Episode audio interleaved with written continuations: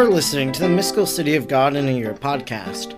I'm Father Edward Looney, and throughout the year I'm reading and reflecting on the four volume, over 2,500 page work by the Venerable Maria of Agreda. If you would like to discuss today's readings, I encourage you to head over to Facebook and find the Mystical City of God in a Year podcast group, and there join it and share your own reflections and insights into today's readings with those who are listening and following along. Let us now thank God for the life of Venerable Maria of Agreda. Almighty God, you will that all people know the saving power of Jesus' name. Throughout time, you have sent missionaries to your people who proclaim the good news. We thank you for sending Sor Maria to the Jumano people and planting the seeds of the gospel in their heart and in our land. She taught them the good news and prepared them for baptism. We look to her example in holy life and wish to be taught by her today. Sor Maria, teach us how to pray and meditate. Teach us how to imitate the virtues of Our Lady. Teach us the mysteries of our faith. Almighty God, stir aflame in our hearts the same missionary fervor of Sor Maria, so that we may be as emboldened as she was to proclaim the gospel of our Lord Jesus Christ who lives and reigns with you in the unity of the Holy Spirit, God, forever and ever. Amen.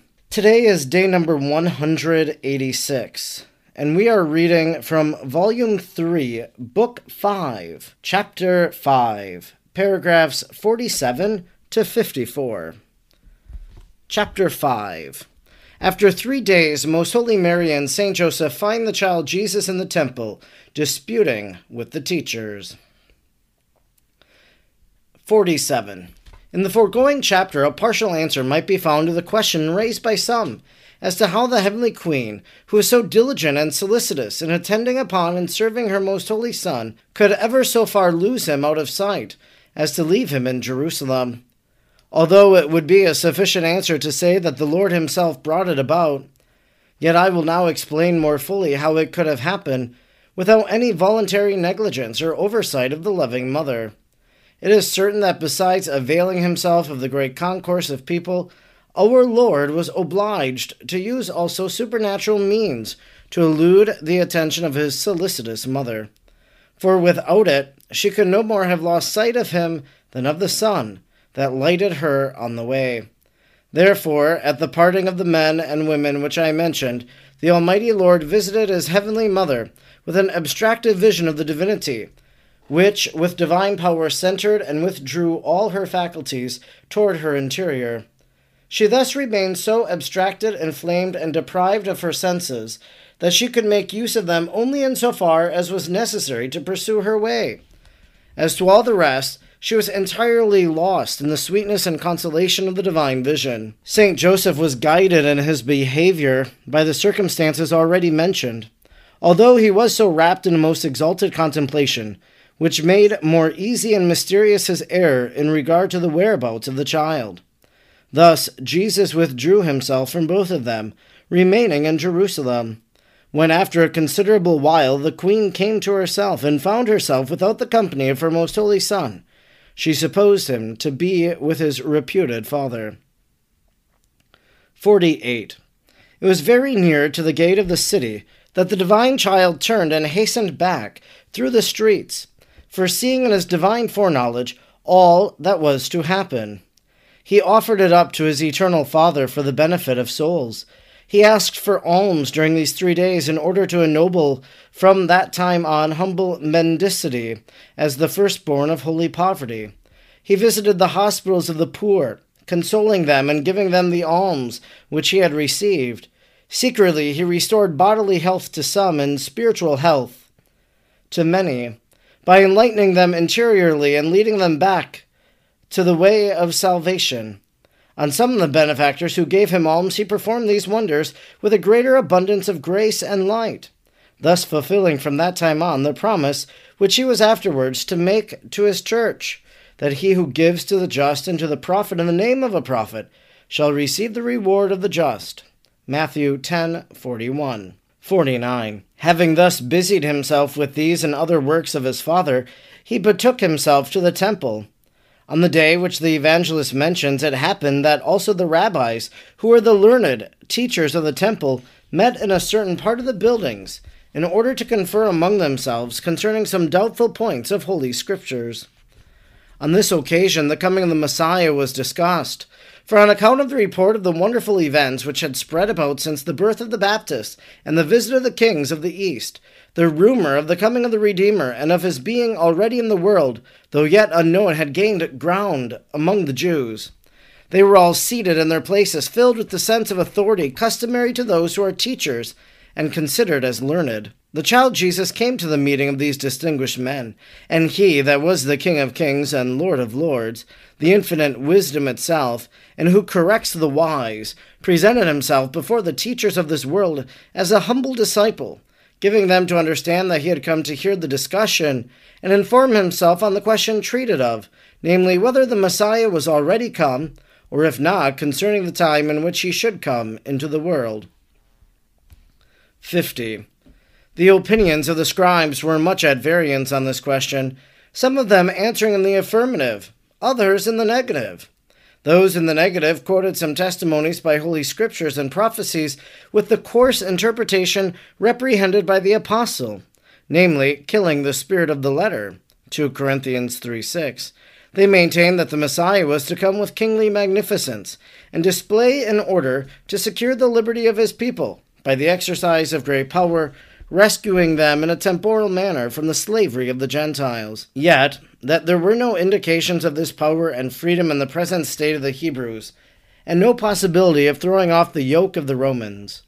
This outward circumstance was an argument of great force among the carnal and blinded people for they presumed that the coming greatness and majesty of the promised Messiah and the redemption was intended for themselves only, and they believed this redemption to be temporal and earthly, just as even now the Jews in the obscurity which envelops their hearts, Isaiah 6:10, continue to believe.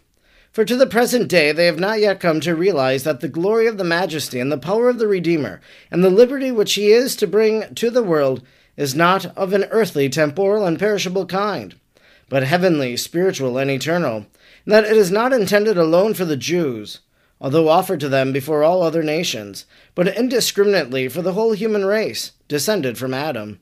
1 Corinthians 3:15. 51. The teacher of truth, Jesus, foresaw that the discussion would end with the confirmation of this error, for although some of the learned men inclined to the contrary opinion, they were but few, and they had now been silenced by the authority and specious arguments of the others.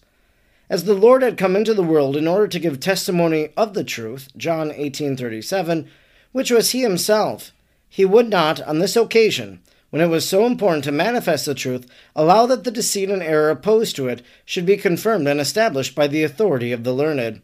His measureless charity could not pass by unnoticed, this ignorance of his works and high purposes in these men, who were set as teachers of the people in matters concerning eternal life and its author and redeemer. Therefore, the divine child presented himself to the disputants, manifesting the grace poured out over his lips. Psalm 44 3.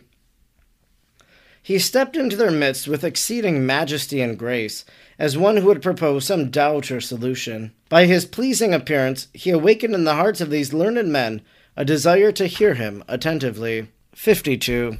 The divine child spoke to them as follows The question concerning the coming of the Messiah and the answer given to it, I have heard and understood completely.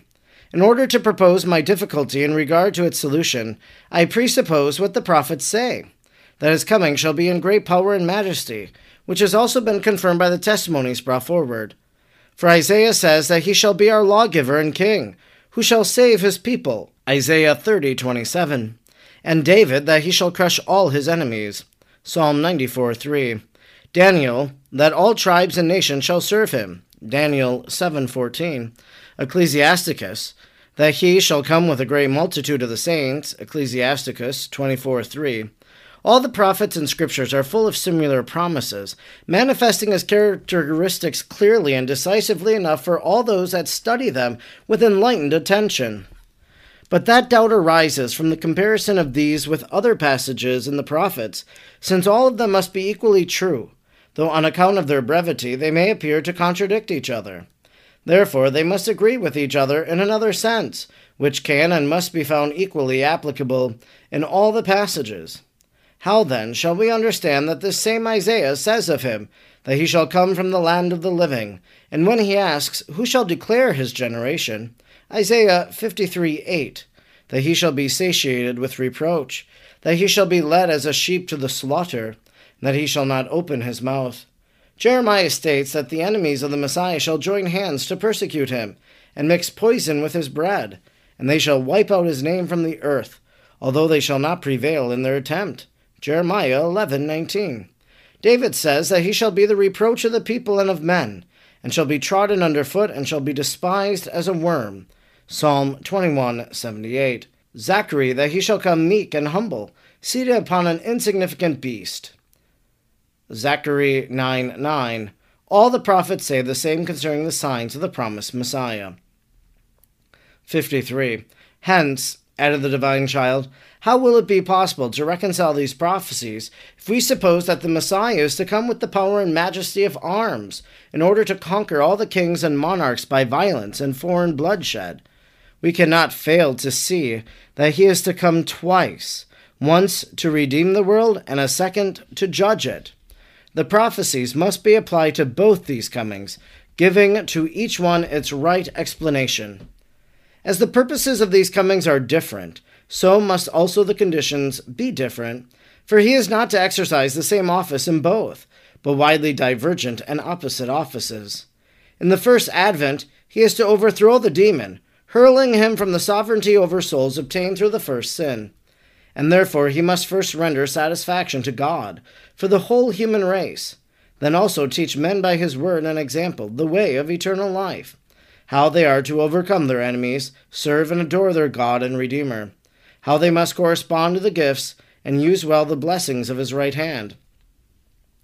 All these requirements the Messiah must fulfill in the first coming. The second coming is for the purpose of exacting an account from all men in the general judgment, of giving to each one the return for his works, good or bad, chastising his enemies in his wrath and indignation.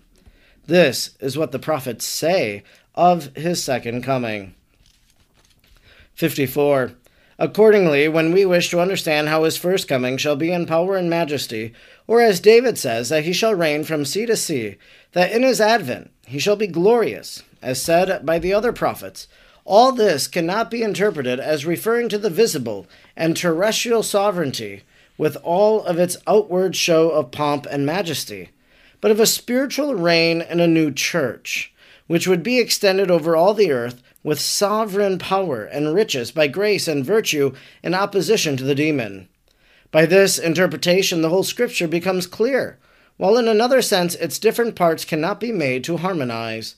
That the people of the Jews are under dominion of the Romans and are in no condition to restore their sovereignty, not only cannot be held as a proof of his not having come, but on the contrary, it is an infallible sign that he has already come into the world.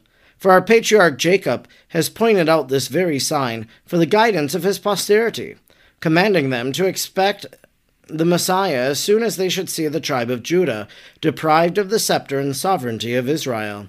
Genesis 49:10. And you must confess that neither Judah nor any other tribe of Israel can hope to recover or hold it. The same is also proved by the weeks of Daniel, Daniel 9:25, which must certainly be now complete. Those who wish can also remember that a few years ago a light was seen in Bethlehem at midnight, and that some poor shepherds heard the message of the newborn Redeemer. And soon after, some kings of the east came guided by a star, seeking the King of the Jews in order to adore him. All this had been prophesied. Herod, the father of Archelaus, believing it, an established fact, took away the life of so many children, hoping thereby to destroy the newborn king whom he feared as his rival in the government of Israel. This concludes our reading today for day number 186.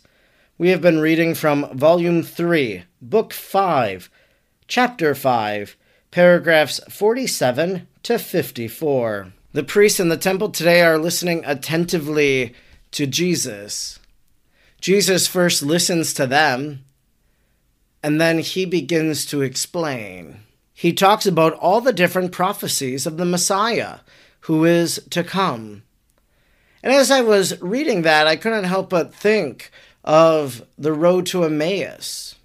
And just as Jesus is doing this at the age of 12 in the temple with the priests there, that on the road to Emmaus, he's walking with these apostles, with these disciples, and he recounts to them every reference to him in the sacred scripture, just as we heard so many of those scriptures recounted today from Isaiah to the Psalms to Daniel to Ecclesiasticus to Zachary to Jeremiah, and the list goes on and on of all of the different prophecies that refer to Jesus. And we've heard some of them already. Of course, we always think of the virgin conceiving and bearing a child who will be called Emmanuel. But we heard just a few days ago or weeks ago now with the flight into Egypt that out of Egypt I have called my son. Another prophecy, he will be called a Nazarene. So he returns to Nazareth. So all of these prophecies are being fulfilled, and Jesus is helping them to realize it as he explains and speaks with these priests in the temple. And then we also heard about what the prophets say about the second coming of Jesus. And Jesus is making this distinction here about the two comings because they were expecting this militaristic Messiah. But Jesus is the Messiah who is the Good Shepherd. But he says that there are two comings the first to redeem, the second to judge. And there are prophecies about the second coming, and ultimately, in Jesus' public ministry, he tells us what will happen that the Son of Man will come on the clouds, and he will come to separate the goats from the lambs, to judge the living and the dead. Not only do we have the prophets, but then we have the teaching of Jesus, as it's been handed down to us in the sacred scriptures. Jesus here is teaching the teachers also he's learning from them, but he's the teacher of the teachers. And here we are, students of the Lord, hearing his words of teaching, allowing it to deepen our knowledge and love for him. I'm Father Edward Looney, and throughout the year I'm reading and reflecting on the four volumes of the mystical city of God. I'm grateful you joined me today, and I hope you'll join me again tomorrow. Until then, may God bless you, and Mary pray for you.